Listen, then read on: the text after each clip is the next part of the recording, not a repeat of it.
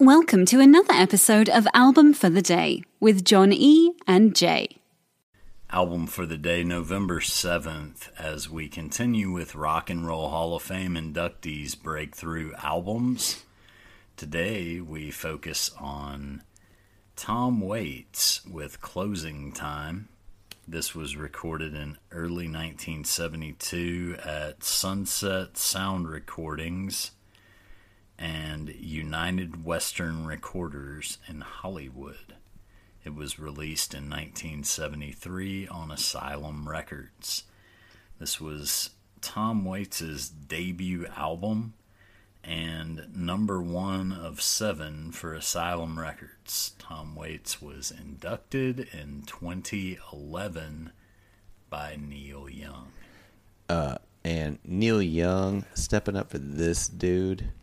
Oh, God. Dude, I love Tom Waits. I love Tom Waits so much. He is the greatest drunken piano bar storyteller of all time.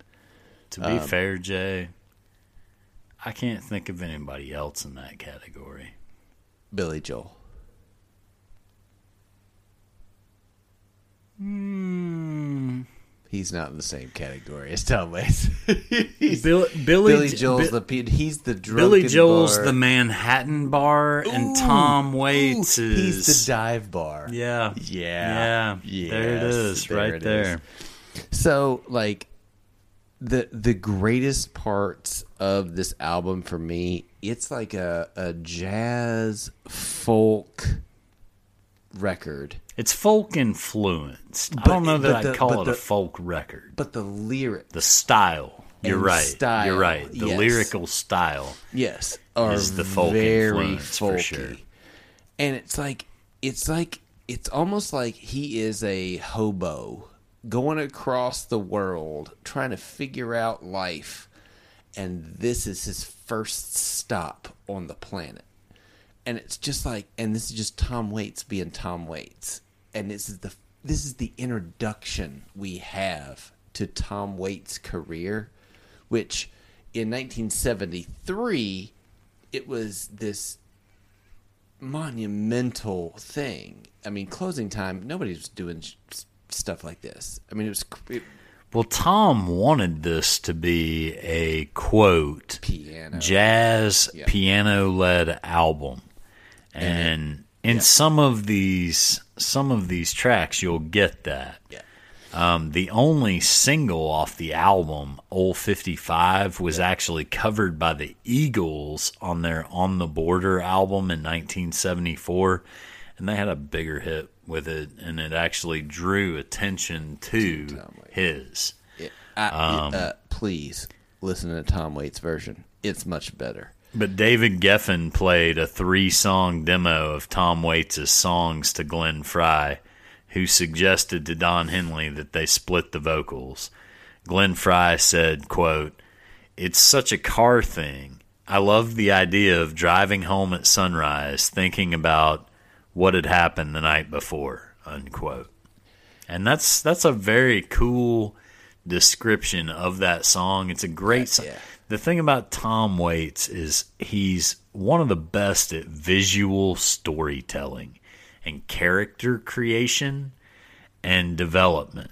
He's always had like grade A plus musicians with him, so the stories kind of go right into that. Yeah, they flow from him into him. Uh, yeah, and, out of him. Oh yeah, that's and that's the best part about Tom Waits. And after these messages, we'll be right back. Another day is here, and you're ready for it. What to wear? Check. Breakfast, lunch, and dinner? Check. Planning for what's next and how to save for it? That's where Bank of America can help. For your financial to dos, Bank of America has experts ready to help get you closer to your goals. Get started at one of our local financial centers or 24 7 in our mobile banking app. Find a location near you at bankofamerica.com slash talk to us. What would you like the power to do? Mobile banking requires downloading the app and is only available for select devices. Message and data rates may apply. Bank of America and a member FDIC. So Cal Schinkel designed the art on the oh, front man. cover so was good. inspired by, quote, Waits' own idea of how the album should sound, unquote, and it shows Tom Waits leaning against a barroom piano, which includes a shot of rye, a bottle of beer, cigarettes, an ashtray, and a small candle with a blue pool table lamp above his head. And the back features a photo of Tom Waits staring directly into the camera. And I just. It's cla- it's classic. It's at the picture was taken after one of his troubadour performances, which were what he was doing out there at the time. Um, the photos by Ed Caraeff, um, who is the same guy that took the pictures of Jimi Hendrix with the lighter fluid at Monterey when he was seventeen. His friend contacted him beforehand and said, You need to come check this out. no, he said, save some film for this Hendrix guy. You just don't know. And he was like, okay. And the last picture on his roll was the the, most one. iconic. He took a few leading up to it, so it was like a series. But yeah, Wow. unbelievable photographer, great stories, and he was a part of this. Yeah, the uh, I, like my whole thing about this album is I feel like I'm getting told drunk lullabies. I feel like Tom Waits just like sings me these drunk lullabies, and like there's like this. I mean, there's even a song called Midnight Lullaby. Oh, I know. which in fact is really interesting because it's very indicative of where he continued to go with the rest of his career. Yeah. He leads in with lyrics from Sing a Song of Sixpence, an English nursery rhyme, and he leads out with Hush Little Baby. Mm-hmm. And he kind of got into a habit of assembling lyrics from fragments of oral tradition, which is cool because you don't have to worry about that uh, as far as paying anybody to do it. Yeah. And I like the concept of integrating it into a new form of art. Dude, my my this is one of my favorite albums of absolute all time. Absolutely. Um, Old 55. Yeah, it's it's great. It, it's one of those like it's an it's an introduction to this album. Um, I feel like I hope that I don't fall in love with you is uh, one of the best songs ever written. so that Old song's in my top 20 right there. Old Shoes is just unbelievable. It's Um, nasty, is what it is. Ice Cream Man is Also just. nasty. Uh, it, it, you I like saying the word nasty when I'm talking about Tom Waits songs because I don't feel bad about using the word nasty. No, I don't. I'm sure he wouldn't either. No, he would applaud me for And saying nasty. and and closing time, which is like the it's the title track. It's an instrumental, and when they were in the studio, they like they're they're sitting back recording this song, and when this song ended, they all ha- basically felt that this was a cathartic moment for everyone in the studio. Everyone there had a moment of saying this was the best thing they've ever recorded. They hit a moment of absolute recording nirvana Utopia. and it's never going to get better. And when when they the final piano chord was struck, they sat in silence, recording, still recording, for five minutes, because they all everyone there was like, "This is Damn, I feel good about yeah, that. that's that's there's never there's that was the one that was right the one. there. That's it." Let's sit here and celebrate it. And to me, like that says everything you need to know about this album, about Tom Waits, about uh, yeah, this is this isn't an album we missed. So Martha is another great example of how Tom Waits with his storytelling sometimes has one of his characters saying something to another one of his characters. And I don't feel like I need to explain that because if you know anything about Tom Waits or if you listen to this album, you'll figure that out.